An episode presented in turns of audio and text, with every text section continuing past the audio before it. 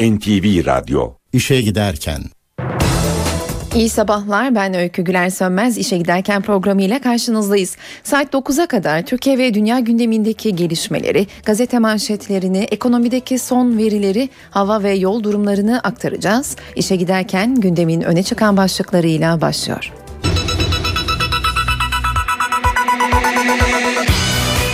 Lüleburgaz'da sele kapılan yaşlı bir kadın hayatını kaybetti. Tekirdağ'ın Saray ve Çorlu ilçesi sular altında kaldı. Bugün Van depreminin birinci yıl dönümü.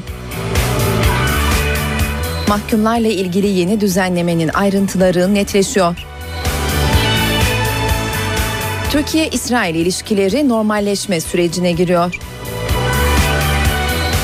Şampiyonlar Ligi'nde Galatasaray bugün Cluj'la karşılaşacak. İşe giderken gazetelerin gündemi.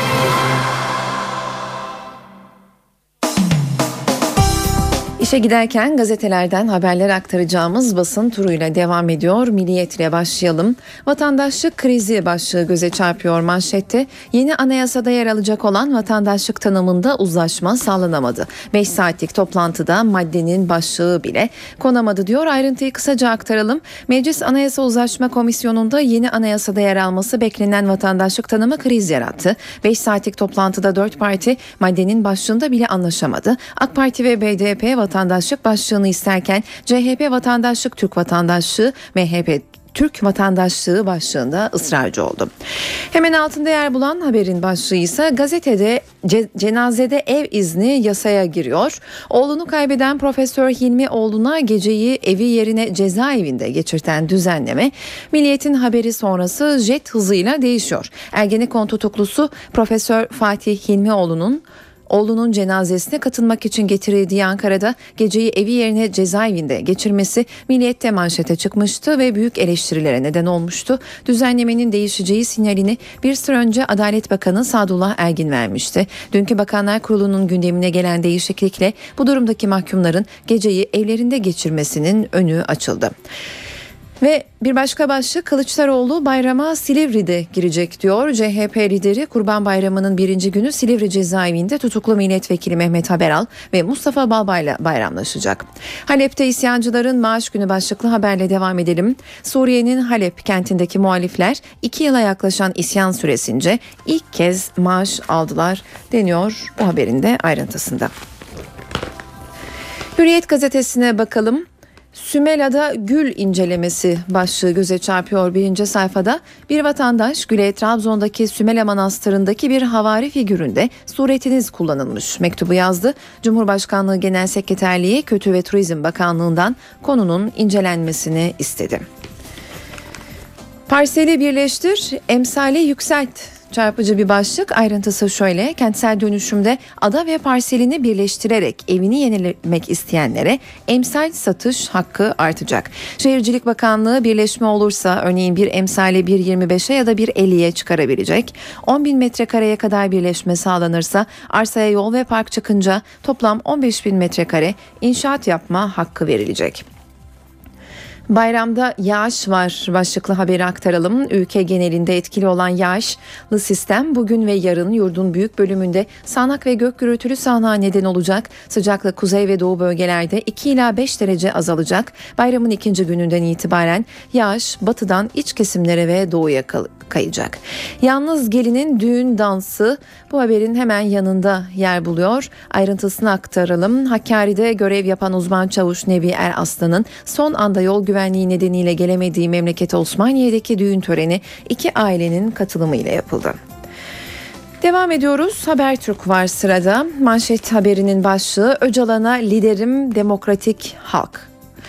Mahkeme Öcalan'ı önder saymak suç değil diye 4 PKK'lıya beraat verdi. Hitap toplumu incitse de demokratik haktır, katlanmak gerek diyor. Haberin ayrıntısında aktaralım kısaca. Tutuklu 4 PKK'lı Öcalan liderimiz özgür olmak istiyoruz diye Adalet Bakanlığı'na mektup yazdı. Bakanlık mektubu savcılığa gönderdi. Sanıklara suçluyu övme suçlamasıyla 2 yıl hapis istemiyle dava açıldı. Rus gemisi Suriye'ye mi başlığı göze çarpıyor. Habertürk'ün yine birinci sayfasında Rus donanmasına ait PM-56 adlı yardımcı sınıf savaş gemisi Çanakkale Boğazı'ndan dün böyle geçti. Rotası hakkında bilgi verilmedi. Obama fark 7, 7 puan. 6 Kasım'daki seçim öncesi Cumhuriyetçi Romney Obama'ya 7 puan fark attı deniyor bu haberin de ayrıntısında. Sabah gazetesi var sırada. Sabah gazetesinin manşet haberi buradayız gitmiyoruz başlığını taşıyor. Halkın PKK'nın enilinden kurtardığı Bulakbaşı köyünün cesur yürek öğretmenleri terörün kaynağı cehalet diyerek ders başı yaptı. Iğdır'da Ağrı Dağı'nın eteğindeki Bulakbaşı öğretim Okulu'nda 19 öğretmen ve 400 öğrenci geçen hafta yaşadıkları terörist saldırıya inat eğitim zilini çaldı. Ve hemen altındaki haberin başlığı ibretlik terör filmi. İstanbul Emniyeti teröristlerin gençleri nasıl tuzağa düşürdüğünü anlatan tanıtım filmi hazırladı. Vatan gazetesiyle devam ediyoruz. Vatanın manşet haberi düğünde tek başına başlığını taşıyor. Bugün tüm gazetelerin birinci sayfalarında yer bulan bu haberin ayrıntısı şöyle. Hakkari'de görev yapan uzman çavuş karayolu güvenliği olmadığı için bekletilince Osmaniye'deki düğününe yetişemedi. Tören damatsız yapıldı. Hemen yanındaki haberin başlığı Van mucizesi 11 ayda 15.341 konut. Devlet sözünü tuttu. Geçen yıl bugün 7,2'lik depremle sarsılan Van 11 ayda yeniden inşa edildi. Ateşkese destek ve Ahmet Davutoğlu'nun fotoğrafının yer bulduğu haberle devam edelim. Dışişleri Bakanı Davutoğlu'nun Kurban Bayramı'nda Suriye'de ateşkes çağrısına Amerika'nın ardından dün de İran ve Rusya'dan destek geldi. İran Suriye ile temas kurduklarını duyurdu. Hasta mahkuma ev izni geliyor başlıklı haber var. Sırada Başbakan Yardımcısı Ali Babacan, Bakanlar Kurulu'nun evli hükümlülerin 3 ayda bir eşleriyle görüşmesinin önünü açtığını bildirdi. Çocuk tutuklu ve hükümlülerin 2 ayda bir anne ve babalarıyla 24 saat geçireceğini bildiren Babacan, ağır hasta ve sakat mahkumların cezalarının infazı ise iyileşinceye kadar ertelenebilecek. Cumhuriyet gazetesine bakalım. Günün haberi olarak seçtiği manşet haberinin başlığı Eritre'ye fark attık. CPC'nin saptamalarına göre ulusal basın örgütlerinden destek geldi. Uluslararası Gazetecileri Koruma Komitesi CHP, CPC'nin Türkiye'nin basın özgürlüğü krizi başlıklı raporu Türkiye'nin tutuklu gazeteci sayısında Etiyopya, Burma, Eritre gibi baskıcı ülkeleri fersah fersah geride bıraktığını ortaya koydu. Halka bayram yasak başlığını kullanmış bir başka haberinde Cumhuriyet, Ankara Valiliği Cumhuriyet Bayramı'nı kutlamak isteyen STK'lara yine izin vermedi. 30'a yakın sivil toplum örgütünün 29 Ekim yürüyüşüne izin vermeyen Ankara Valiliği dün de birinci meclis önünde yapılacak basın açıklamasını yasak kapsamına aldı diyerek ayrıntılandırmış Cumhuriyet bu haberini. Radikal'in birinci sayfasındaki haberin başlığı devletin tapu kavgası ifadesini taşıyor. Dört kurum birbirine girdi diyor haber. Sultanahmet'teki 104 yıllık tapu kadastro binası dört devlet kurumunu karşı karşıya getirdi. Binaya tapu kadastro, Büyükşehir Belediyesi ve Kültür Bakanlığı ile Vakıflar Genel Müdürlüğü talip, vakıflarsa dava açtı. Açlık grevi için aydınlar devrede başlığı göze çarpıyor radikalin sol üst köşesinde. Cezaevlerinde 42 gündür süren açlık grevinin sona ermesi için 129 aydın hükümete çağrıda bulundu. Akşam gazetesine bakalım. Manşet haberinin başlığı basın davaları işe yaradı ifadesini taşıyor. Başbakan Erdoğan'ın avukatı Ali Özkaya'dan akşama özel açıklamalar. AK Parti Genel Merkezi'nde dört yardımcısıyla birlikte başbakanın davalarını bizzat takip eden avukat Özkaya, Erdoğan eleştiri kabul etmiyor, her şeye dava açıyor iddialarına yanıt verdi. En çok CHP Genel Başkanı'na dava açtık 25 tane. Başbakan onundan feragat etti. 7'si lehimize sonuçlandı. Çoğunda hakaret üzerine savcılıklar kendiliğinden harekete geçiyor. Yaklaşık 700 dava var. Başbakan sadece 30'unda şikayetçi durumda. Bu haberin hemen altında yer bulan başlıksa havadan sevkiyat. As- asker taşıyan konvoylara yapılan PKK saldırılarına hava yolu formülü sevkiyatlarda arka arkaya şehit verilmesi üzerine TSK özellikle riskli bölgelerde askerlerin karadan değil havadan taşınması talimatını verdi. Ve son haberimiz postadan gelsin. Gel de keşke deme başlıklı haberle devam edelim. 20 20 şehit sonrası Genelkurmay'dan gelen emir doğuda asker sevkiyatı artık karadan değil havadan yapılacak ve son haberimiz BMW'den indiler. Kapıcının oğlunu öldürdüler. Otomobilin içinde yüksek sesle müzik dinleyip içki içen 22 yaşındaki 3 magandayı 19 yaşındaki Erkan Altıntaş uyardı. Magandalar tostçudan aldıkları bıçakla Erkan Altıntaş'ı İstanbul Etiler'de öldürdü. NTV Radyo İşe giderken de günün öne çıkan gelişmeleriyle karşınızdayız. Trakya bölgesinde dün sabah saatlerinde etkisini artıran sağanak yağış hayatı durma noktasına getirdi. Kırklareli'nin Lüleburgaz ilçesine bağlı Büyük Karıştıran beldesinde ki dere taştı, sel sularına kapılan yaşlı bir kadın hayatını kaybetti. İki kişinin de kayıp olduğu belirtiliyor. Lüleburgaz'da gece etkisini artıran yağmurdan sonra Büyük Karıştıran deresi taştı. Aynı ismi taşıyan beldede çok sayıda ev, iş yeri ve otomobil sular altında kaldı. Su dolan evinde yalnız kalan 93 yaşındaki Zehra Demirel hayatını kaybetti. Beldede lokanta işleten baba Siyami ve oğlu Semih Yeni ise kayboldu. Yaşlı kadının cesedi Lüleburgaz Devlet Hastanesi'ne kaldırılırken kayıp olan baba ve oğlunu arama çalışmaları güçlükle sürdürülüyor. Taşkın nedeniyle D100 karayolu Lüleburgaz Çorlu istikameti çift yönlü olarak belde girişinden itibaren araç trafiğine kapatıldı. Kurtarma ekipleri ise beldeye güçlükle ulaşabildi. Ekipler başta insanların da sele kapılmış olma ihtimaline karşı aramalarını sürdürüyor. Kırklareli'nin Vize ilçesi de aşırı yağış ve sele teslim oldu. Vize Kaymakam Vekili Mevlüt Özmen bazı köylerde evlerin yıkıldığını ve hayvanların telef olduğunu aktardı. Tekirdağ'ın Saray ilçesinde de hayat durma noktasına geldi. Gün boyu devam eden yağış nedeniyle dereler taştı, caddeler sular altında kaldı, yollar çöktü. Tekirdağ'ın Saray ilçesi sele teslim. Şiddetli yağış nedeniyle dereler taştı. Vakıflarla Çukuryurt köyleri arasındaki yol çöktü. İlçe merkezindeki çok sayıda caddeler su altında kaldı. Yağış etkisini sürdürüyor. Gece yarısı itibariyle Saray ilçesine de ulaşım hayli zor. Zira yollarda da su taşkınları meydana gelmiş durumda. Pek çok ev ve iş yerinde su baskınları yaşandı. Saat iki buçuktan beri uğraşıyoruz. İmalatlara giremiyoruz. Her yer tıkalı. Her yerden su geliyor. Kanallardan su geri tepiyor. Rezil olduk. Temizledik olacak gene geliyor ki zaten. Gene geliyor oradan geliyor duvarlardan. İlçenin birçok köye ulaşımı da kesildi. Saray ilçesine bağlı Büyük Yoncalı köyü şu anda köye ulaşım sağlanamıyor. Köprü sular altında kalmış durumda. Sarayda eğitime bir gün ara verildi. Afet ve Acil Durum Yönetimi Başkanlığı bölgeye kurtarma ekiplerinin sevk edildiğini açıkladı. Ayrıca Genelkurmay Başkanlığı'na ait iki arama kurtarma helikopteri de müdahale için hazır bekletiliyor.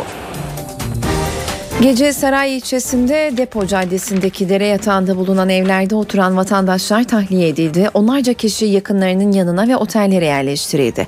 Belediye ekipleri de ilçe sakinlerini su taşkınlarına karşı anonslarla uyarıyor. Elektrik hatlarındaki arıza nedeniyle bazı mahallelere elektrik verilemiyor. Aşırı yağış Balıkesir'in Bandırma ilçesinde de etkili oldu. Caddeler sular altında kaldı. Yağmur nedeniyle Adnan Menderes, Hamit Kaplan, Cumhuriyet ve Şehit Süleyman Bey caddelerinde iş yerleri ve evlerin alt katlarını su bastı. Rögarların tıkanması nedeniyle caddeler nehre döndü. Yayalar zor anlar yaşadı. Ana caddeler su baskını nedeniyle trafiğe kapanırken belediye ekipleri iş yerlerine kum torbaları dağıttı. İşe giderken Başbakan Erdoğan'ın Eylül ayında NTV ekranlarında açıkladığı mahkumların eşleriyle kalmasına olanak veren düzenleme ile ilgili ayrıntılar belli oldu. Düzenleme ile ağır hastalığı bulunan mahkumların adli tıp kararıyla tedavilerini cezaevi dışında yaptırabilmeleri imkanı getiriliyor. Ayrıntıları Bakanlar Kurulu toplantısı sonrası Başbakan Yardımcısı Ali Babacan açıkladı. Babacan ayrıca 2B arazileriyle ilgili müracaat süresinin uzatıldığını da söyledi. Evli olan hükümlülerin 3 ayda bir eşleriyle görüşebilmesinin bu tasarı önünü açıyor. Ve bu görüşmenin 3 saatten 24 saate kadar olabilmesi de yine öngörülüyor. Bakanlar Kurulu toplantısı sonrası Başbakan Yardımcısı Ali Babacan, mahkumların cezaevi dışında eşleriyle kalmasına olanak sağlayan düzenlemenin ayrıntılarını bu sözlerle anlattı. Tasarıda ayrıca açık ceza infaz kurumlarında yılda 3 kez olan ev izni 4'e çıkarılıyor. Düzenleme hükümlü ve tutukluların mazeret izinlerini ikinci derece akrabalarının yanında geçirmelerine de imkan tanıyor. Tasarının özellikle ağır hasta bazı ergenekon tutuklularını ilgilendiren boyutu da var. Toplum için tehlike oluşturmamak şartıyla maruz kaldığı ağır bir hastalık veya sakatlık nedeniyle ceza infaz kurumu koşullarında hayatını yalnız idame ettiremeyen mahkumun cezasının infazı iyileşinceye kadar, tedavi oluncaya kadar ertelenebilecek, geri bırakılabilecek. Kararı adli tıp verecek. Başbakan Yardımcısı Ali Babacan cezası ertelenebilecek tutuklu sayısının 310 olduğunu dile getirdi. Bakanlar Kurulu toplantısında ayrıca hükümet 2B düzenlemesinin süresini de uzatmayı kararlaştırdı. Bu ay sonunda dolacak müracaat süresi 3 ay daha uzatılıyor. Kurulda Tütün ve Alkol Piyasası Düzenleme Kurulu'nun tamamen kaldırılması ile ilgili bir tasarı da imzaya açıldı. Kurumun işlevleri bundan böyle 3 bakanlık arasında paylaştırılacak. Bugün Van depreminin birinci yıl dönümü. Van'da bir yılda 17.471 konut inşası tamamlandı ve evlerin hak sahipleri belirlendi. Anahtar teslimi bugün yapılacak. 23 Ekim'de 7,2, 9 Kasım'da da 5,6'lık depremlerle yıkılan Van yeniden doğdu. Ekim ve Kasım aylarında yaşanan depremlerle sarsılan Van dev bir şantiyeye dönüştü. 17.471 konutla yeni bir Van yaratıldı. 15.341 afet konutunun inşası tamamlandı. Anahtar teslimini Başbakan Recep Tayyip Erdoğan yapacak. Deprem konutları Van merkezde 5, Erciş'te 2 olmak üzere 7 ayrı bölgeye inşa edildi. Konutların 12.591'i Van'da, 4.880'i ise Erciş'te yapıldı. Van'da inşa edilen kalıcı konutların yanına her biri 32 derslikli 30 okul, 27 cami ve 27 ticaret merkezi de yapıldı. Konutlar yeni sahiplerine 80 bin liraya verilecek. Hak sahiplerine ödeme kolaylığı sağlanacak, 2 yıl ödemesiz 20 yıl vade uygulanacak. Van'da geçen yıl meydana gelen iki depremde hayatlarını kaybedenler 7,2 büyüklüğündeki depremin yıl dönümünde unutulmadı. Kentte yapılan farklı anma programlarında deprem gerçeğinin unutulmaması gerektiği vurgulandı. Vanlılar kaybettikleri hemşerileri için Van Kalesi'nden gökyüzüne fenerler bıraktı. 644 fener Van depremlerinde hayatını kaybedenler için havalandı. Anma etkinliğinin adresi Van Kalesi. Kale zirvesindeki Süleyman Han Camii'sinde okutulan mevlitin ardından Vanlılar ellerinde fenerlerle bir araya geldi. İki depremde hayatlarını kaybeden 644 kişi için gökyüzüne 644 fener bırakıldı. Depremde hayatını kaybedenler farklı etkinliklerle de anıldı. Özalp yolundaki bir arazide Van depremi şehitler ormanı oluşturuldu. Depremde hayatını kaybeden 644 kişi için birer fidan dikildi. Kentte uluslararası bir deprem paneli de düzenlendi. Van valisi Münir Karaloğlu, Van depremlerinin Türkiye'nin afetlere olan bakış açısını değiştirdiğini söyledi. Riski yönetmiyorduk. Daha çok krizi yönetmeye çalışıyorduk. Yani bir afet olduktan sonra, bir deprem olduktan sonra oluşan durumu yönetmeye çalışıyorduk. Ama Van depremi Türkiye için bence bir milat oldu. Depremde ölenler için AFAD tarafından yeniden inşa edilen Topaktaş köyünde mevlit okutuldu.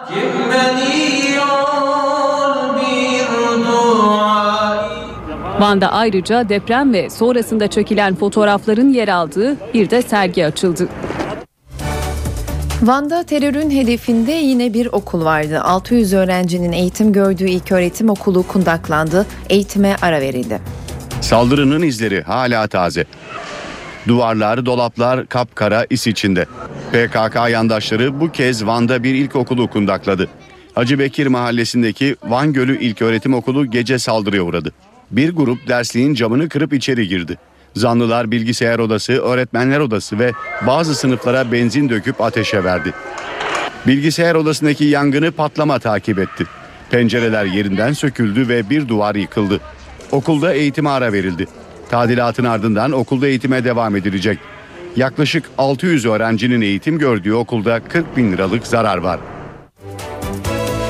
Hükümet Bingöl'de geçen Eylül ayında birliklerine dağıtıma giden askerlere yönelik saldırının ardından terör bölgesinde görev yapan Mehmetçiğin güvenli ulaşımı için çalışma başlatmıştı. Bu çalışma kapsamında yeni tedbirler söz konusu. Milli Savunma Bakanlığı Türk Hava Yolları ile bir anlaşma yaptı. Bundan böyle terörle mücadele bölgelerinde görev yapan Mehmetçikler izin, terhis ve hava değişimi gibi durumlarda Türk Hava Yolları tarafından ücretsiz taşınacak. Savunma Bakanlığı ve Türk Hava Yolları anlaştı. Mehmetçik için Güneydoğu'da hava köprüsü kurulacak. 18 Eylül tarihinde Bingöl-Muş karayolunda izinden dönen askerleri taşıyan konvoyun saldırıya uğraması ve 9 askerin şehit olmasının ardından adım atıldı ve 11 milyon dolarlık anlaşma imzalandı. Anlaşma uyarınca terörle mücadele bölgesinde görev yapan Mehmetçikler izin, terhis, hava değişimi, dağıtım gibi durumlarda Türk Hava Yolları tarafından ücretsiz taşınacak. Van, Diyarbakır, Mardin, Elazığ gibi havaalanı bulunan kentlere sefer sayısı artırılacak. Yeni hizmete girecek havaalanları da bu uygulamaya dahil edilecek. Havaalanlarının olmadığı yerlerdeki birlik değişimlerinde ise Türk Silahlı Kuvvetleri elindeki hava taşıtlarını azami ölçüde kullandıracak. Operasyonları etkilememek kaydıyla askerler 16 kişi kapasiteli Skorskilerle transfer edilecek. 2015 yılında Türk Silahlı Kuvvetleri envanterine girmesi planlanan 60 kişi kapasiteli dev Chinook helikopterleri de Mehmetçik için kurulacak hava köprüsünün önemli ayaklarından olacak. Kısa süre sonra başlayacak olan hava köprüsü uygulaması Ocak-Şubat aylarında tam olarak hizmete girecek. Yılın ilk 9 ayında terörle mücadeleye ilişkin İçişleri Bakanlığı'nca bir rapor yayınlandı. Rapora göre 9 ayda 670 PKK'lı öldürüldü, 174 PKK'lı teslim oldu. Terörle mücadelede 9 ayın bilançosu. 670 PKK'lı öldürüldü, 187'si teslim oldu. İçişleri Bakanlığı bu yılın 9 aylık bölümünde terörle mücadelede gelinen noktayı hazırladığı bir raporla ortaya koydu. Raporda yurt içinde ve Irak'ın kuzeyinde düzenlenen operasyonlara ilişkin veriler yer aldı. Buna göre operasyonlarda yüzün üzerinde PKK'lı yarılı veya ölü olarak diğer militanlarca kaçırıldı. Raporda PKK'nın 5500-6000 olan militan sayısının 4000-4500'e düştüğü belirlendi. Yurt içinde PKK'ya yönelik yürütülen soruşturmalarda ise 6300 kişi gözaltına alındı. Bu kişiler örgüt üyesi, milis, örgüt sempatizanlığıyla örgüte yardım etmek ve yataklık etmekle suçlanıyor. Operasyonlarda 300 kilo plastik patlayıcı ve TNT ile 2900 kilo el yapımı patlayıcı ele geçirildi. Yakalanan mühimmat arasında 400 Kalashnikov, M16 ve Kanas gibi uzun namlulu silahla 800 adet el bombası da yer aldı. Kısa bir araya gideceğiz ama öncesinde günün öne çıkan başlıkları.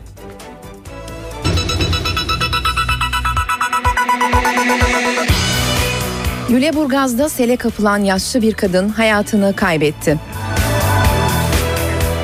Tekirdağ'ın Saray ve Çorlu ilçesi sular altında kaldı. Bugün Van depreminin birinci yıl dönümü.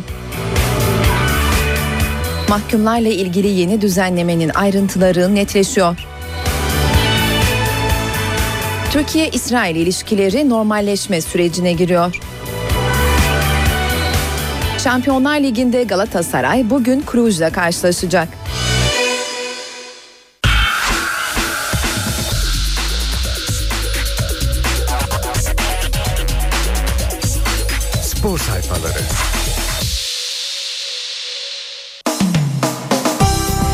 Giderken gazetelerin spor sayfalarından ve eklerinden haberler aktaracağımız turla devam ediyor. Milliyetle başlayalım bu turumuza da. Arızalar bitmeli diyor başlık Fatih Terim'in fotoğrafıyla yer bulmuş.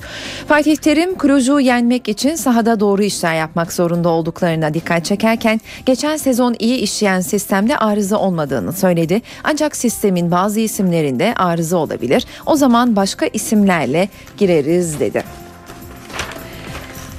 Galatasaray Cluj maçının bu akşam 21.45'te olduğunu da hatırlatmadan geçmeyelim. Yan sayfasında yer bulan bir haberse kıvrak mesaj başlığını taşıyor.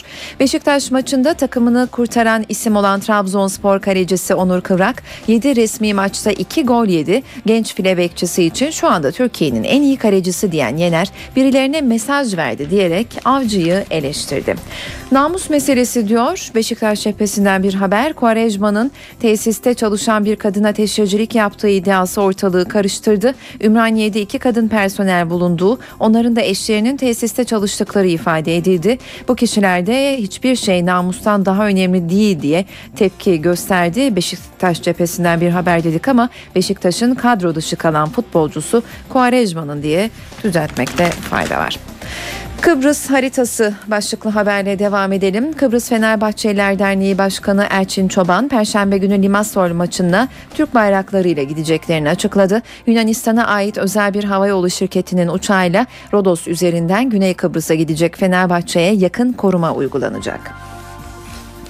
Gösteri zamanı başlığı göze çarpıyor yan sayfada. TEB BNB Baribaz WTA Championship Finalı bugün Sinan Erdem'de başlayacak. Dünyanın en iyi 8 bayan raketi 2012 yılının son turnuvasında şampiyonluk ipini göğüslemek için tüm hünerlerini ortaya koyacak denmiş bu haberin ayrıntısında.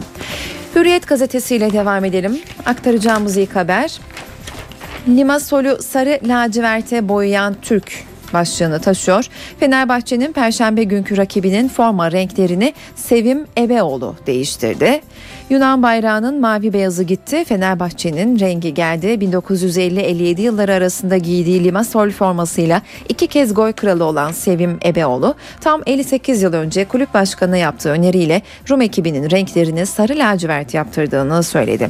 Ve Alex ile ilgili bir haber göze çarpıyor. Alex Galatasaray'la anlaştı 5 yıl gizlenen bir gerçekti ve bilerek oynamadı. Fatih Gökşen Fenerbahçe'den ayrılan Sambacı ile ilgili çarpıcı açıklamalar yaptı. Tarihe geçen sulu derbi olmasaydı sarı kırmızılı formayı giymişti. Galatasaray eski yöneticisi Brezilyalı Yıldız için ağır konuştu. Bize karşı çocuğunu bahane edip bilerek oynamadı. O heykeli dikilecek ve Fenerbahçe efsanesi olacak futbolcu değil.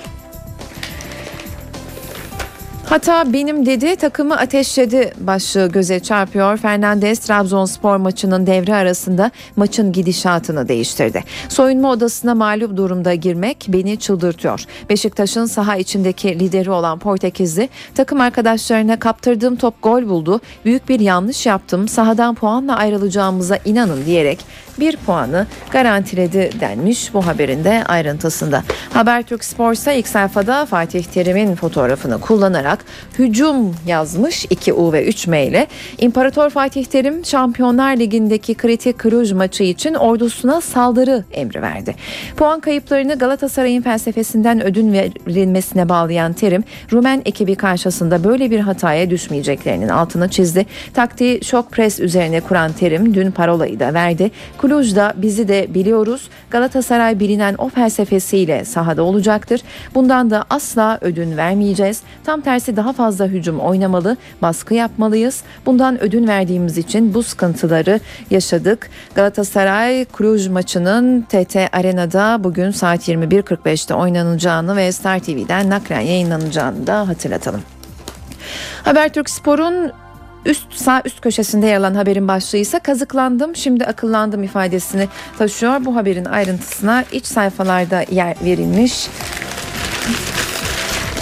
Devler Kort'ta başlığıyla yer bulmuş ayrıntı teniste dünyanın en iyi 8 kadın tenisçisini bir araya getiren TBNP Baribas WTA Championship Sinan Erdem salonunda bugün oynanacak karşılaşmayla başlayacak deniyor ayrıntıda.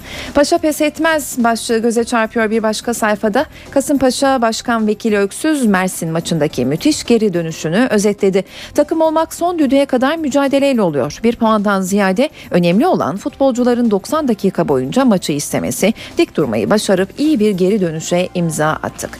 Rusların aşkı Enrique diyor yan sayfadaki haberin başlığı Trabzon'da şans bulamayan Enrique'ye talih kuşu kondu. Rusya'nın Rubin Kazan ve Terek Grozny takımları sambacı ile ilgileniyor. Kazan kulübünün 4 ile 5 milyon euro arasında bir teklif yapacağı konuşuluyor denmiş haberin devamında.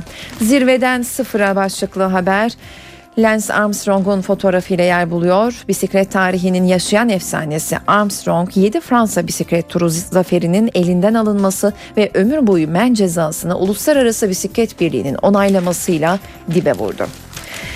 Vatan gazetesi var sırada aktaracağımız ilk haber 3 puan için Elmander şart başlığını taşıyor. Galatasaray kazanmak zorunda olduğu bir maça çıkacak ancak galibiyette şartlanmak beraberinde şuursuzluğu ve kontrolsüzlüğü getirebilir. Elmander Galatasaray'ın elindeki bir numaralı forvet. Görün bakın bugün fark yaratan isim o olacak. Melo güçlendi. Selçuk da sakatlığını atlattıysa Aslan bu maçı kazanır ama Cluj'da kolay lokma değil denerek onayın açıklamalarından ayrıntılar aktarılmış bu haberin devamına. Fırsat kaçırdık başlığı Aykut Kocaman'ın fotoğrafıyla yer buluyor. Mönchengladbach ve Beşiktaş maçlarındaki oyundan son derece memnun olan Aykut Kocaman'a göre milli maç arası ve sakatlıklarla takımın dengesi allak bullak oldu. Teniste şölen başlıyor başlığıyla yer vermiş. Bu yıl ikinci kez İstanbul'un ev sahipliğinde düzenlenecek olan WTA maç sezon sonu turnuvasının ayrıntılarına Vatan Gazetesi devam ediyoruz. Radikal Gazetesi var sırada ve o artık yok hükmünde diyor başlık. Amerikalı bisiklet efsanesi Lance Armstrong'un doping yaptığı açıklamasının ardından dün de onu bu mertebeye taşıyan unvanları elinden alındı. Armstrong spordan ömür boyu men edildi. Aslan sıfırdan başlıyor başlıklı haber var sırada. Devler Ligi'nde henüz puanı ve golü bulunmayan Galatasaray bu akşam Türk Telekom'da ağırlayacağı Cluj'u mağlup ederek yeni bir başlangıç yapmak istiyor. Güzel oynayan kazansın başlığıyla devam edelim. Dünyanın en iyi 8 kadın raketini buluşturan TBNB Baribaz WTA Championship bugün başlıyor. Tenis severleri 28 Ekim'e kadar tam anlamıyla bir bayram bekliyor ve son olarak Posta gazetesinin spor sayfalarından haberler aktaralım. Artık yeter gelsin zafer diyor başlık ayrıntısı ise şöyle. Türk futbolunun kalbi bu akşam Türk Telekom Arena'da atacak. Galatasaray Şampiyonlar Ligi H grubundaki 3. maçını Romanya'nın Cluj takımı ile yapacak. Cimbom ilk galibiyetini alarak iddiasını sürdürmeye çalışacak. Maçın 21.45'te Star TV'den naklen yayınlanacağını da hatırlatalım ve Zeytin Dalı haberi turumuzun son haberi olsun. Limasol Başkanı Fenerbahçe maçı öncesi ortamı yumuşatan açıklamalar yaptı. Kavgaya kesinlikle müsaade etmeyeceğiz. Misafirperverliğimizi göstereceğiz dedi diyoruz ve gazetelerin spor sayfalarından haberler aktardığımız turumuzu noktalıyoruz.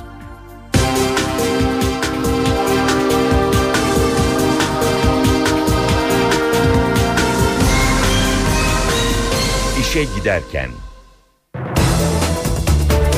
İstanbul trafiğindeki son durumu aktaralım kısaca. Boğaziçi Köprüsü'nde hem Asya girişi hem de Avrupa'da Zincirlikuyu girişinde trafik oldukça yoğun. Fatih Sultan Mehmet Köprüsü Kavacık girişi akıcı ancak Asya'dan Avrupa'ya geçişte bir yoğunluk söz konusu. Haliç Köprüsü'ne bakacak olursak her iki yöne doğru da trafik normal seyrinde ilerliyor. İşe giderken İşe giderken günün öne çıkan diğer gelişmeleriyle devam edelim.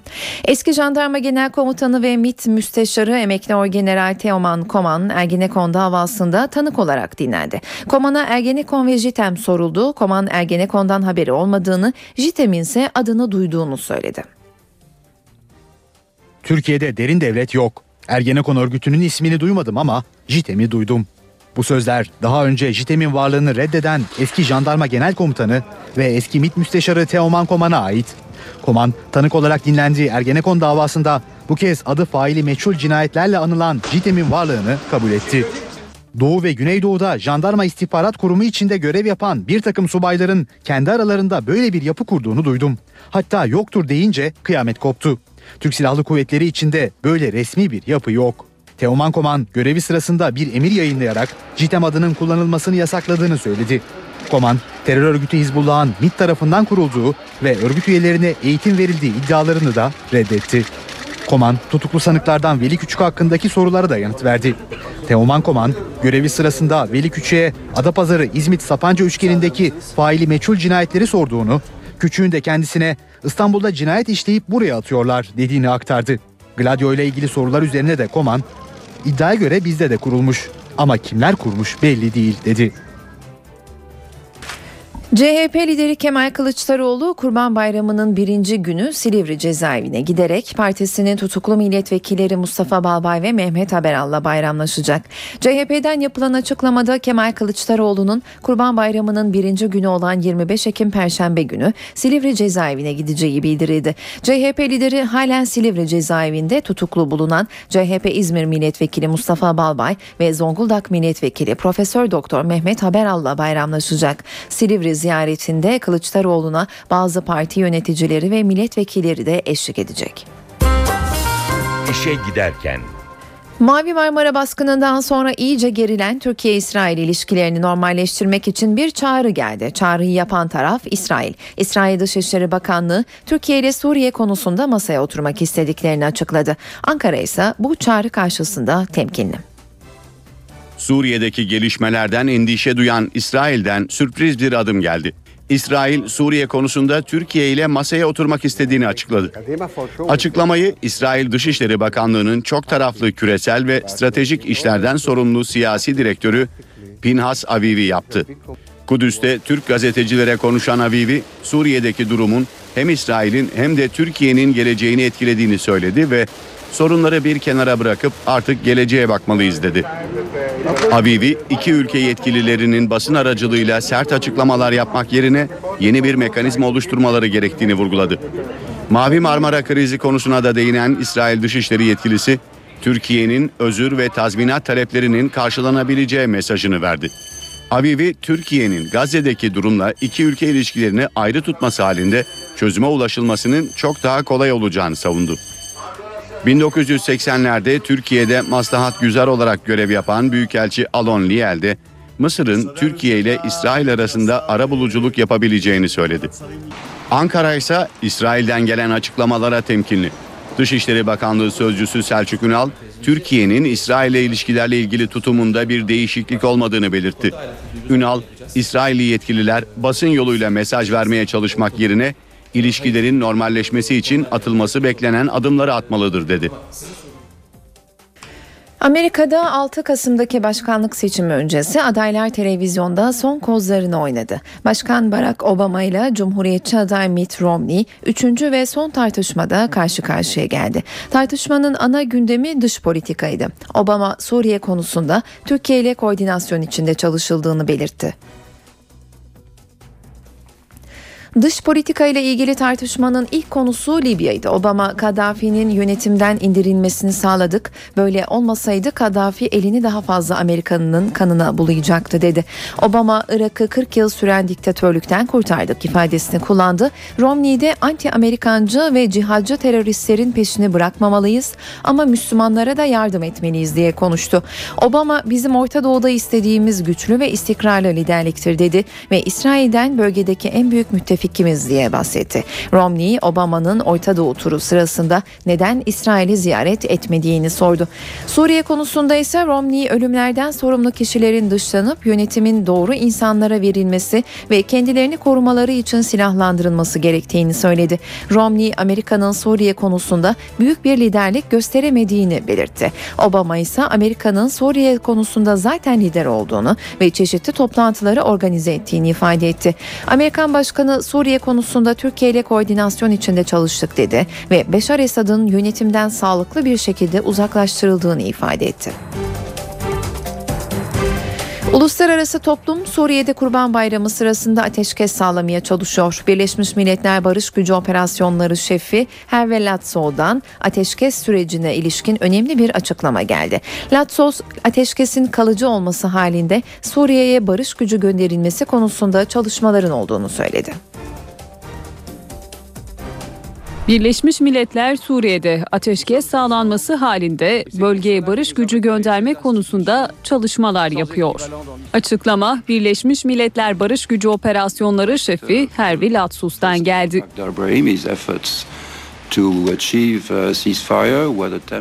Lahdar Brahimi'nin ateşkes sağlama konusundaki çalışmalarına odaklanmış haldeyiz. Geçici veya uzun ömürlü de olsa herkesin arzusu bu. Her gün 150-200 kişinin öldürülmesi kabul edilemez.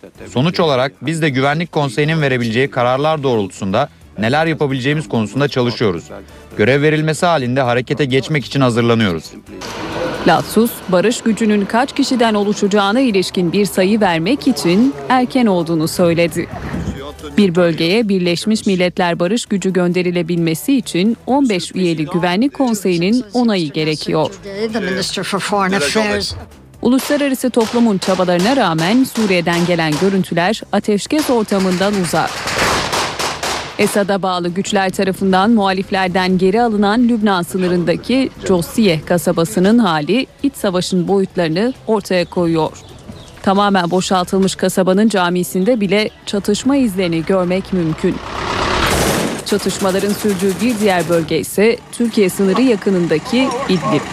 Birbirlerine üstünlük sağlamaya çalışan muhaliflerle Esad güçleri arasındaki çatışmalar şiddetli bir şekilde sürüyor.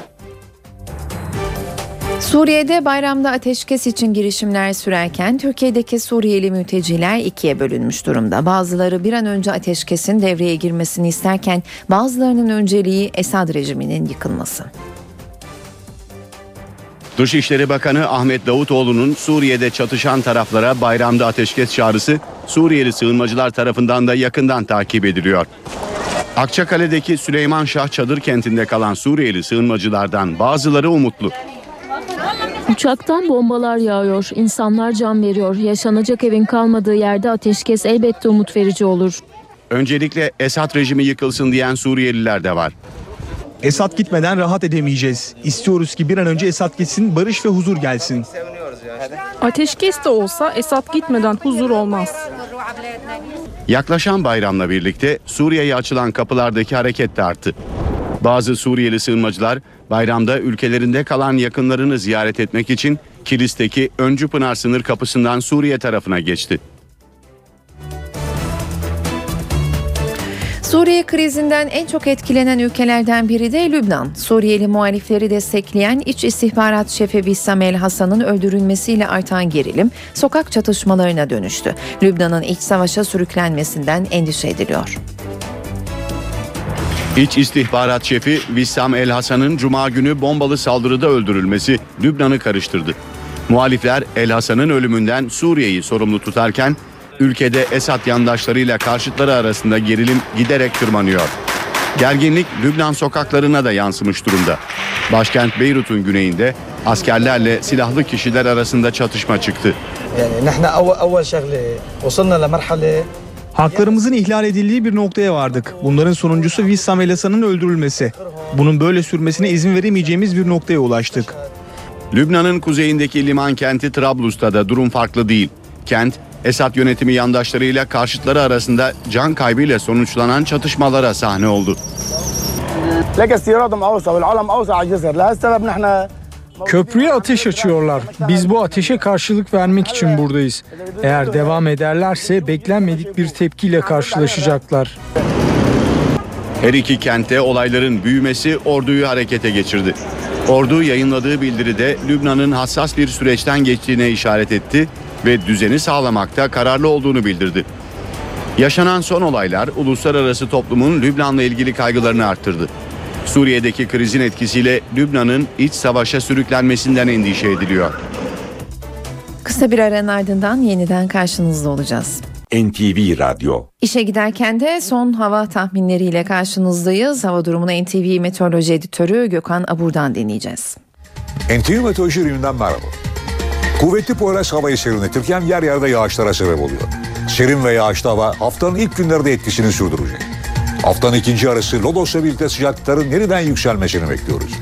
Bugün için Marmara'nın güney kesimlerinde daha kuvvetli olmak üzere sağanaklar devam ederken iç kesimlerde ve özellikle güney ve güneydoğuda kuvvetli yağışlar görülecek. Doğuda da yağışlar yer yer kuvvetli olmak üzere etkisini bugün de sürdürecek. Bugün Marmara'nın güneyi, Kuzey Ege ve doğuda daha kuvvetli olmak üzere Akdeniz ve Karadeniz'de de yağış var. Yağışların Çanakkale, Bandırma, Bursa, ise Erzurum, Bingöl, Elazığ ve Diyarbakır'da çok daha kuvvetli olmasını bekliyoruz. Yarın Marmara'da yağış hafiflerken Güney ve İç Ege, Batı Akdeniz, Batı Karadeniz'in iç kesimleri, Doğu Karadeniz ve Güneydoğu'da aralıklarla devam edecek. Bayramın birinci günü Marmara, Batı Karadeniz ve Ege'nin kıyı kesimlerinde yağış görülmeyecek. Batı Akdeniz ve Doğu Karadeniz'de aralıklı, Güneydoğu'da ise kuvvetli sağanaklar devam edecek. Bayramın ikinci ve üçüncü günü yurt genelinde önemli bir yağış beklemiyoruz. Ama dördüncü günü batı bölgeden Lodos'la birlikte yeni bir yağışlı havanın etkisine girecek. Bölgelerin bugünkü durumuna baktığımız zaman Trakya'da yağış etkisini kaybediyor. Edirne ve civarında çok bulutlu bir hava olacak. Sıcaklıklar da birkaç derece azaldı.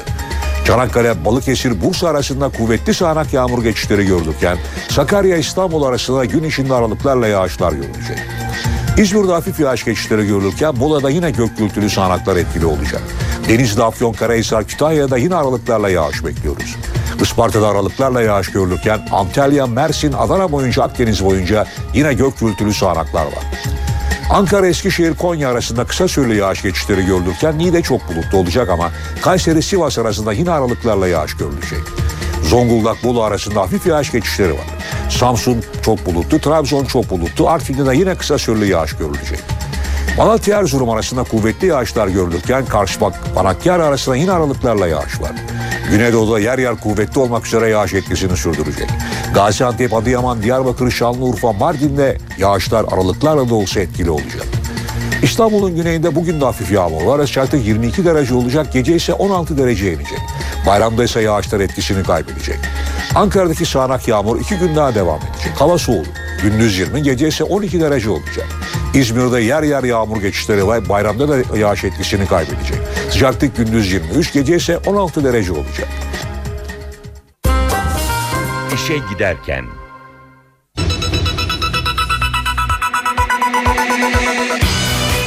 Lüleburgaz'da sele kapılan yaşlı bir kadın hayatını kaybetti. Tekirdağ'ın Saray ve Çorlu ilçesi sular altında kaldı. Bugün Van depreminin birinci yıl dönümü. Mahkumlarla ilgili yeni düzenlemenin ayrıntıları netleşiyor. Türkiye-İsrail ilişkileri normalleşme sürecine giriyor. Şampiyonlar Ligi'nde Galatasaray bugün Cluj'la karşılaşacak. İşe giderken gazetelerin gündemi.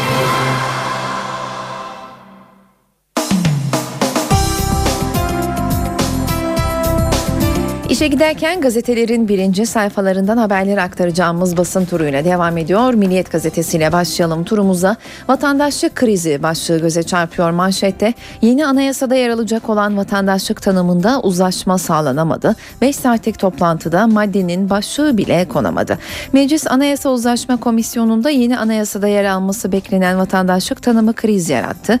AK Parti ve BDP vatandaşlık başlığını isterken CHP vatandaşlık Türk vatandaşlığı, MHP Türk vatandaşlığı başlığında ısrarcı olduğu denmiş ayrıntıda.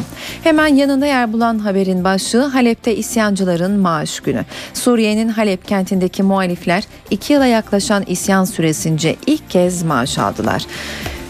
Cenazede ev iz cenazede ev izni yasaya giriyor başlıklı haberle devam edelim. Oğlunu kaybeden Profesör Hilmioğlu'na geceyi evi yerine cezaevinde geçirten düzenleme Milliyet'in haberi sonrası jet hızıyla değişiyor. Ergenekon tutuklusu Profesör Hilmioğlu'nun oğlunun cenazesine katılmak için getirildiği Ankara'da geceyi evi yerine cezaevinde geçirmesi manşete çıkmış ve eleştirilere neden olmuştu. Düzenlemenin değişeceği sinyalini bir süre önce Adalet Bakanı Sadullah Ergin vermiş. Dünkü Bakanlar Kurulu'nun gündemine gelen değişiklikle bu durumdaki mahkumların geceyi evlerinde geçirmesinin önü açıldı denmiş. Milliyet'in ilk sayfasındaki bu haberin ayrıntısında. Milliyet ise manşet haberinde Penceredeki kabus başlığını kullanıyor. Buket lösemi hastası penceresinden bakınca bir baz istasyonuyla yüz yüze geliyor ve ondan kurtulmak için hukuk mücadelesi veriyor ancak derdini kimseye anlatamıyor. Sümela'da gül incelemesi başlığı göze çarpıyor Hürriyet'in birinci sayfasında. Bir vatandaş Gül'e Trabzon'daki Sümela Manastırı'ndaki bir havari figüründe suretiniz kullanılmış mektubu yazdı. Cumhurbaşkanlığı Genel Sekreterliği Kültür ve Turizm Bakanlığı'ndan konunun incelenmesini istedi. Yalnız gelinin düğün dansı başlıklı haberle devam edelim. Bugün tüm gazetelerin birinci sayfalarında yer bulan bu haberin ayrıntısı şöyle. Hakkari'de görev yapan uzman çavuş Nebi Er Aslan'ın son anda yol güvenliği nedeniyle gelemediği memleketi Osmaniye'deki düğün töreni iki ailenin katılımıyla yapıldı. O adacıkların çok sahibi var başlığı yer buluyor. Bu haberin hemen yanında ayrıntısını aktaralım. Başbakanın yapılacağını açıkladığı Da Vinci'nin Haliç için tasarladığı köprünün üzerinden geçeceği adacıkların 37 sahibi var. Vatan gazetesi ise manşette Van mucizesi başlığına yer veriyor. 11 ayda 15.341 konut diyor alt başlık ve devam ediyor. Devlet sözünü tuttu. Geçen yıl bugün 7,2'lik depremle sarsılan Van 11 ayda yeniden inşa edildi. Depremden 39 gün sonra TOKİ'nin yapımına başladığı 15.341 konut, 30 okul ve 27 caminin yapımı bitti. Düğünde tek başına başlıklı haber Hakkari'de görev yapan uzman çavuş karayolu güvenliği olmadığı için bekletilince Osmaniye'deki düğüne yetişemedi. Tören damatsız yapıldı. Ayrıntısıyla yer buluyor vatanın manşetinde. İstanbul'da öldürüp buraya atıyorlar başlığı çarpıcı bir başlık hemen altında yer buluyor. Ayrıntısı şöyle MİT eski müsteşarı emekli orgeneral koman faili meçhuller için Veli Küçük'ün İstanbul'da öldürüp buraya atıyorlar dediğini söyledi. Davutoğlu'nun fotoğrafıyla yer bulan haberin başlığı ise ateşkese destek. Dışişleri Bakanı Davutoğlu'nun Kurban Bayramı'nda Suriye'de ateşkes çağrısına Amerika'nın ardından dün de İran ve Rusya'dan destek geldi. İran Suriye ile temas kurduklarını duyurdu. Cumhuriyet günün manşet haberi olarak Eritre'ye fark attık başlıklı habere yer vermiş.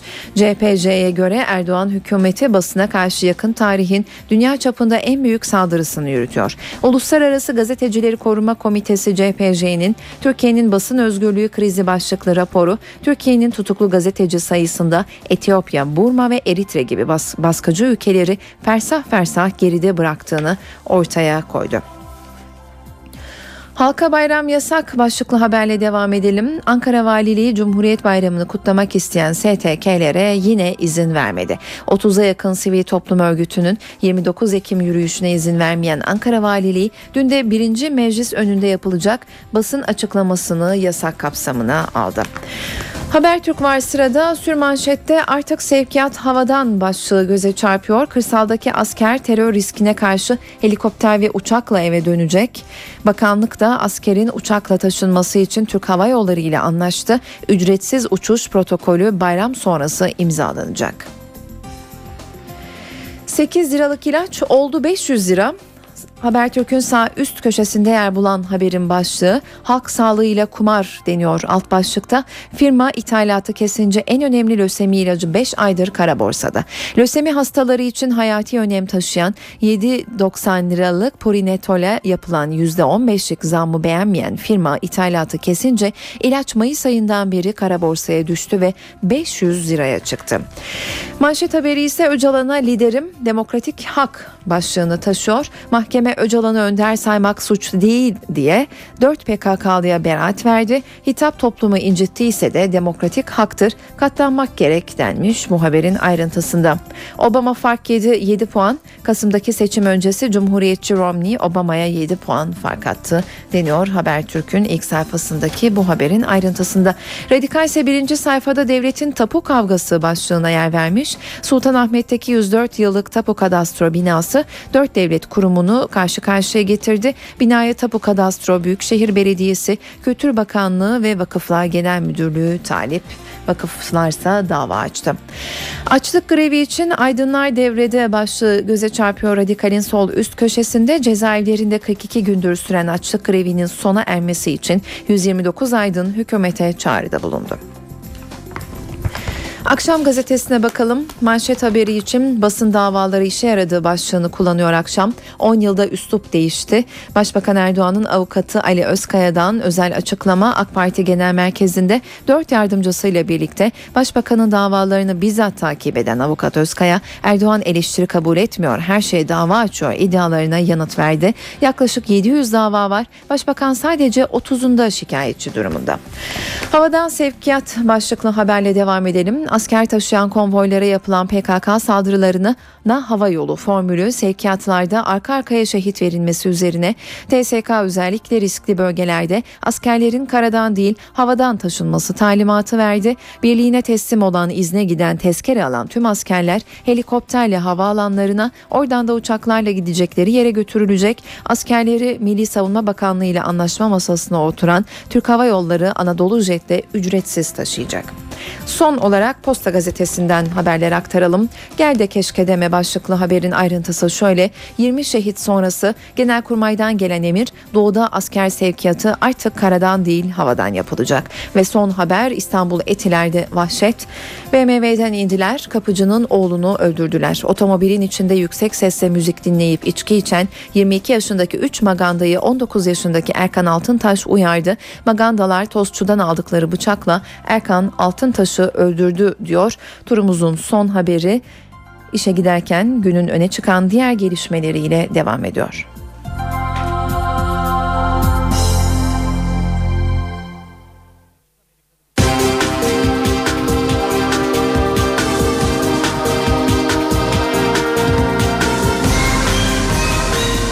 İşe giderken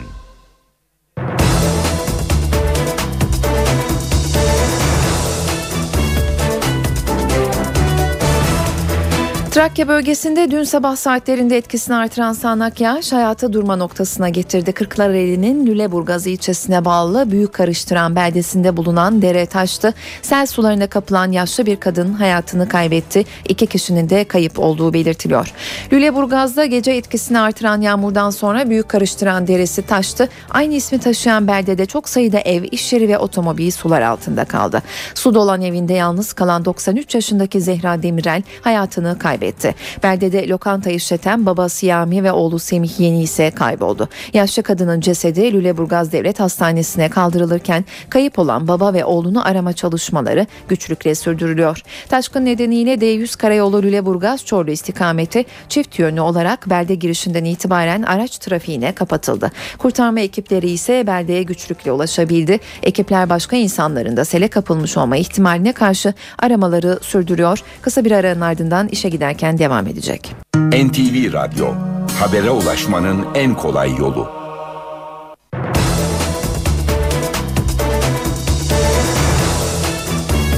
İşe giderken de günün öne çıkan gelişmeleriyle karşınızdayız. Tekirdağ Saray ilçesinde hayat durma noktasına geldi. Gün boyu devam eden yağış nedeniyle dereler taştı, caddeler sular altında kaldı, yollar çöktü.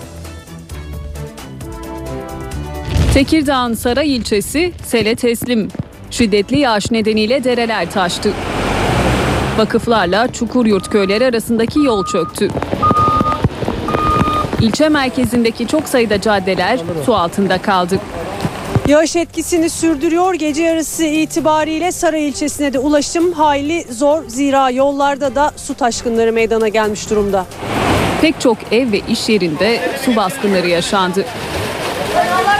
Saat iki buçuktan beri uğraşıyoruz. İmalatlara giremiyoruz. Her yer tıkalı. Her yerden su geliyor. Kanallardan su geri tepiyor. Rezil olduk. Temizlesin olsa gene geliyor ki zaten. Gene geliyor oradan geliyor. Duvarlardan. İlçenin birçok köye ulaşımı da kesildi. Saray ilçesine bağlı Büyük Yoncalı köyü şu anda köye ulaşım sağlanamıyor. Köprü sular altında kalmış durumda. Sarayda eğitime bir gün ara verildi.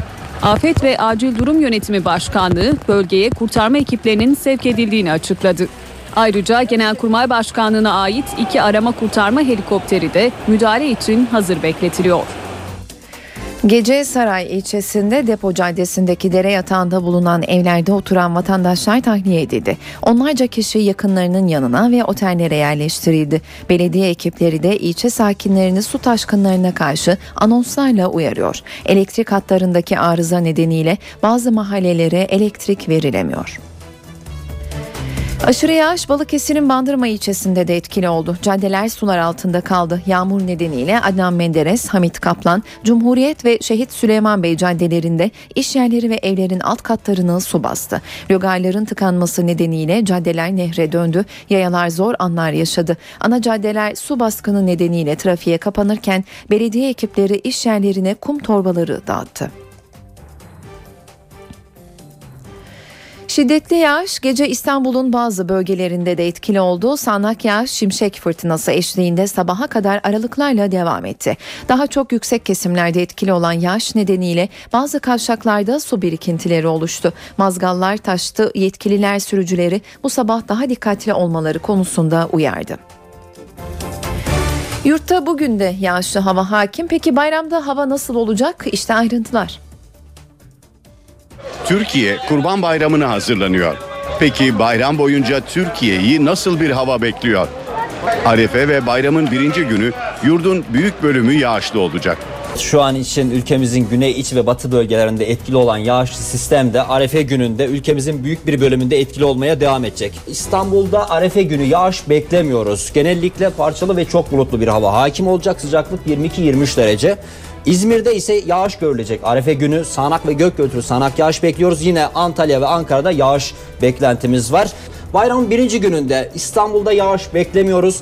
Parçalı az bulutlu bir hava hakim olacak. Yer yer güneş göreceğiz. Bayramın birinci gününde en yüksek sıcaklık 22 derece. Yine İzmir'de yağış beklemiyoruz. Fakat Ankara'da bayramın birinci gününde sabah ve öğle saatlerinde hafif olmak üzere yağmur ve sağanak yağış beklentimiz var. Güneş kendini bayramın ikinci günü gösterecek. Bayramın ikinci gününde artık güneşli bir hava hakim olacak. Özellikle iç ve batı bölgelerde. Kurban Bayramı'nı tatil beldelerinde geçirecekler içinse havanın en güzel olacağı günler 3. ve 4. gün olacak. Pazar günü ülkemizin büyük bölümünde yine yağış yok. 29 Ekim Cumhuriyet Bayramı'nda ise tüm Türkiye'yi açık ve güneşli bir hava bekliyor. İşe giderken Van'da geçen yıl meydana gelen iki depremde hayatlarını kaybedenler 7,2 büyüklüğündeki depremin yıl dönümünde unutulmadı. Kentte yapılan farklı anma programlarında deprem gerçeğinin unutulmaması gerektiği vurgulandı. Vanlılar kaybettikleri hemşerileri için Van Kalesi'nden gökyüzüne fenerler bıraktı. 644 fener Van depremlerinde hayatını kaybedenler için havalandı. Anma etkinliğinin adresi Van Kalesi. Kale zirvesindeki Süleyman Han Camii'sinde okutulan mevlitin ardından Vanlılar ellerinde fenerlerle bir araya geldi. İki depremde hayatlarını kaybeden 644 kişi için gökyüzüne 644 fener bırakıldı. Depremde hayatını kaybedenler farklı etkinliklerle de anıldı. Özalp yolundaki bir arazide Van depremi şehitler ormanı oluşturuldu. Depremde hayatını kaybeden 644 kişi için birer fidan dikildi. Kentte uluslararası bir deprem paneli de düzenlendi.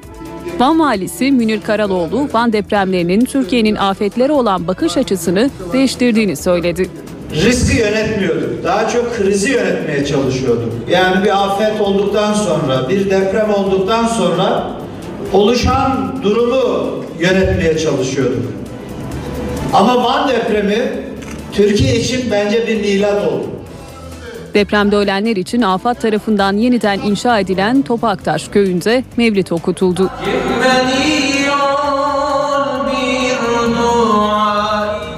Van'da ayrıca deprem ve sonrasında çekilen fotoğrafların yer aldığı bir de sergi açıldı. Bugün Van depreminin birinci yıl dönümü. Van'da bir yılda 17.471 konut inşası tamamlandı ve evlerin hak sahipleri belirlendi. Anahtar teslimi bugün yapılacak. 23 Ekim'de 7,2, 9 Kasım'da da 5,6'lık depremlerle yıkılan Van yeniden doğdu. Ekim ve Kasım aylarında yaşanan depremlerle sarsılan Van dev bir şantiyeye dönüştü.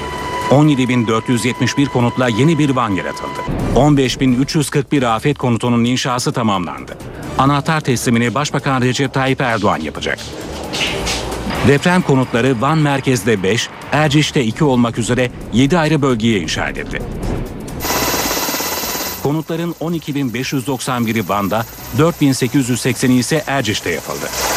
Van'da inşa edilen kalıcı konutların yanına her biri 32 derslikli 30 okul, 27 cami ve 27 ticaret merkezi de yapıldı. Konutlar yeni sahiplerine 80 bin liraya verilecek. Hak sahiplerine ödeme kolaylığı sağlanacak, 2 yıl ödemesiz 20 yıl vade uygulanacak. Başbakan Erdoğan'ın Eylül ayında NTV ekranlarında açıkladığı mahkumların eşleriyle kalmasına olanak veren düzenleme ile ilgili ayrıntılar belli oldu.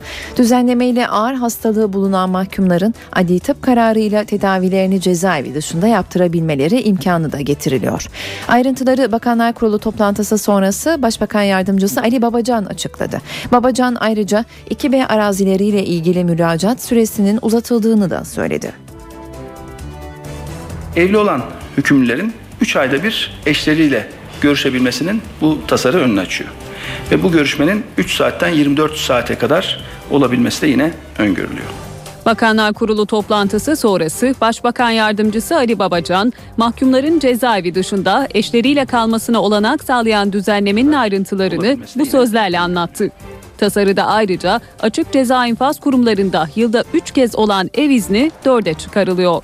Düzenleme hükümlü ve tutukluların mazeret izinlerini ikinci derece akrabalarının yanında geçirmelerine de imkan tanıyor. Tasarının özellikle ağır hasta bazı Ergenekon tutuklularını ilgilendiren boyutu da var. Toplum için tehlike oluşturmamak şartıyla maruz kaldığı ağır bir hastalık veya sakatlık nedeniyle ceza infaz kurumu koşullarında hayatını yalnız idame ettiremeyen mahkumun cezasının infazı iyileşinceye kadar, tedavi oluncaya kadar ertelenebilecek, geri bırakılabilecek. Kararı adli tıp verecek. Başbakan Yardımcısı Ali Babacan cezası ertelenebilecek tutuklu sayısının 310 olduğunu dile getirdi. Bakanlar Kurulu toplantısında ayrıca hükümet 2B düzenlemesinin süresini de uzatmayı kararlaştırdı. Bu ay sonunda dolacak müracaat süresi 3 ay daha uzatılıyor. Kurulda tütün ve alkol piyasası düzenleme kurulunun tamamen kaldırılması ile ilgili bir tasarı da imzaya açıldı. Kurumun işlevleri bundan böyle 3 bakanlık arasında paylaştırılacak. Ankara gündemi. Sırada başkent gündemi var. Ankara gündeminin ayrıntılarını bugün NTV muhabiri Murat Barış Koralp'ten dinliyoruz. Bugün Van depreminin birinci yıl dönümü 644 kişinin hayatını kaybettiği iki büyük depremin ardından Van'da yaralar sarılmaya hala devam ediyor. Yaklaşık 17 bin konut, kalıcı konut bugün sahiplerine Başbakan Erdoğan'ın katılacağı törenle teslim edilecek. Bu programlarda Gıda Tarım ve Hayvancılık Bakanı Mehmet Mehdi Eker de Van'da ve Erciş'te olacak. Ayrıca bir ilkokulun ve bir sanayi tesisinin de açılışını bugününe Başbakan Erdoğan Van'da yapacak. Görece sakin bir gündem bekliyor. Rutin gündemde fazla başlık yok Ankara'da. Aile ve Sosyal Politikalar Bakanı Fatma Şahin'in bir kabulü var. Dünya üçüncüsü olan ampute milli takımını kabul edecek Aile ve Sosyal Politikalar Bakanı Fatma Şahin. Cumhuriyet Halk Partisi'nden, ana muhalefet partisinden bir gelişmeyle devam edelim.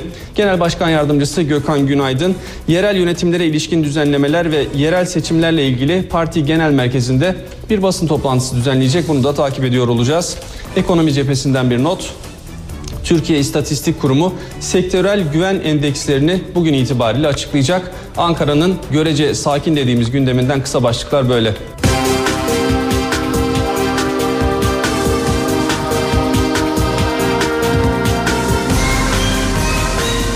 İşe giderken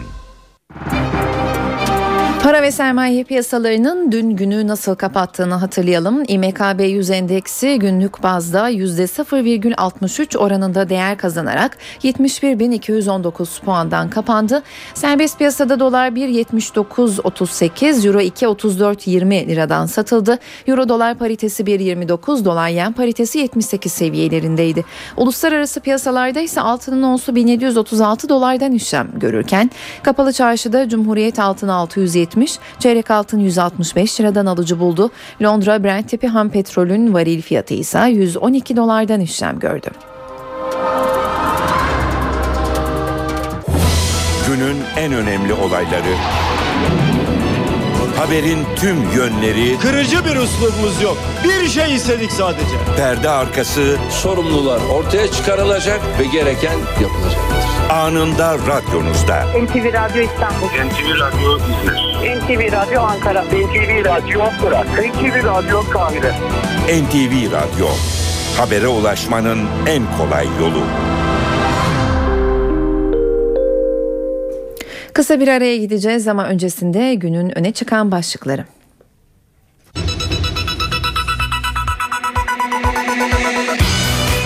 Lüleburgaz'da sele kapılan yaşlı bir kadın hayatını kaybetti. Tekirdağ'ın Saray ve Çorlu ilçesi sular altında kaldı. Bugün Van depreminin birinci yıl dönümü. Mahkumlarla ilgili yeni düzenlemenin ayrıntıları netleşiyor. Türkiye-İsrail ilişkileri normalleşme sürecine giriyor. Şampiyonlar Ligi'nde Galatasaray bugün Cluj'la karşılaşacak.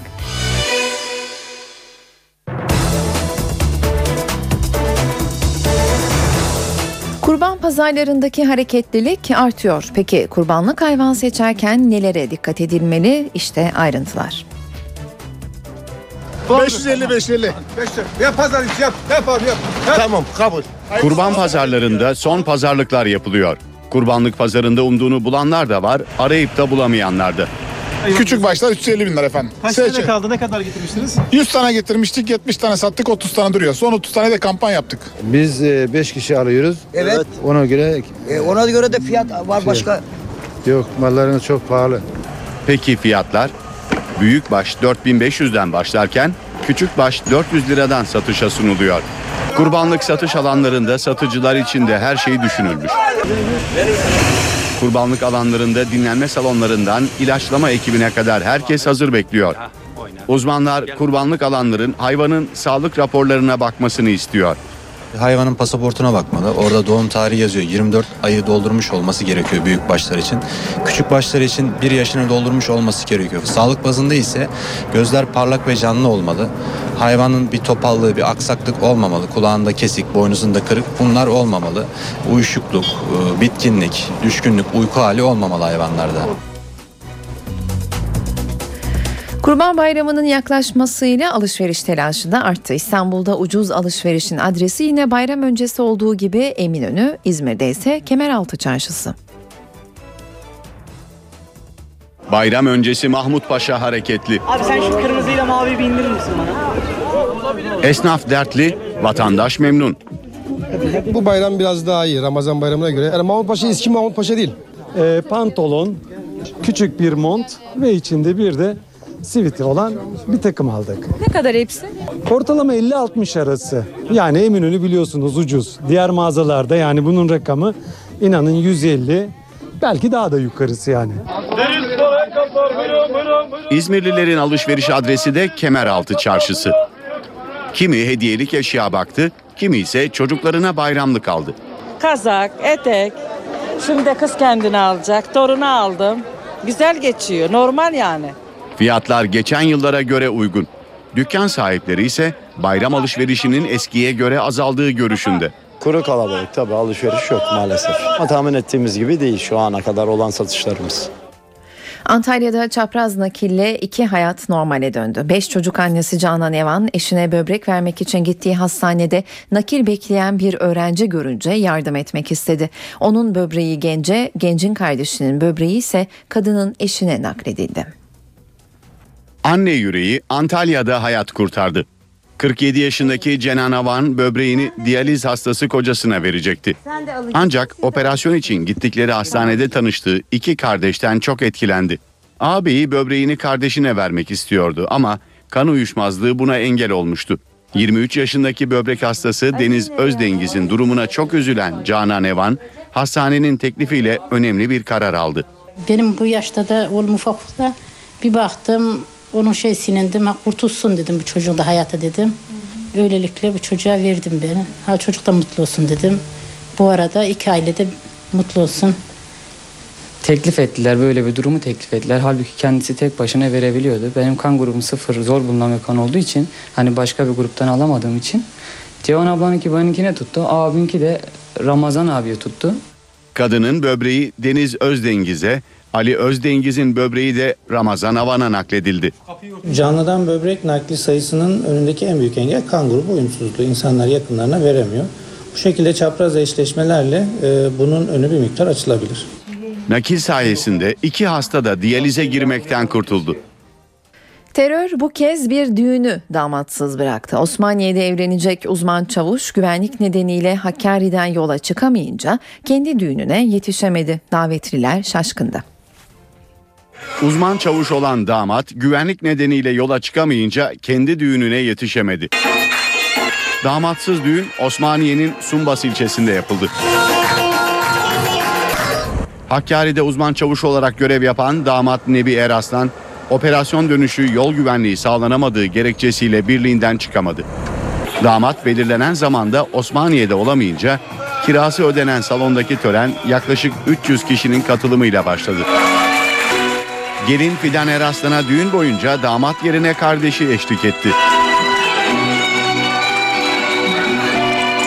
Davetliler damadı göremeyince büyük şaşkınlık yaşadı.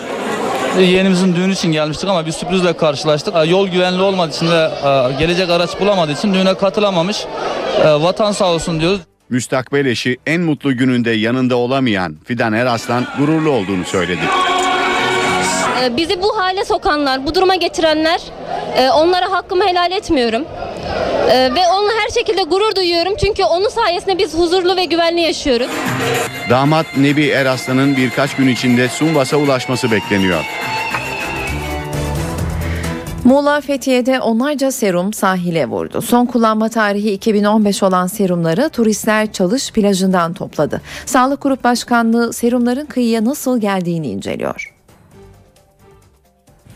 Fethiye'de Çalış plajında kıyıya son kullanma tarihi 2015 olan onlarca serum vurdu. Sahildeki yerli yabancı turistler serumları toplamak için seferber oldu.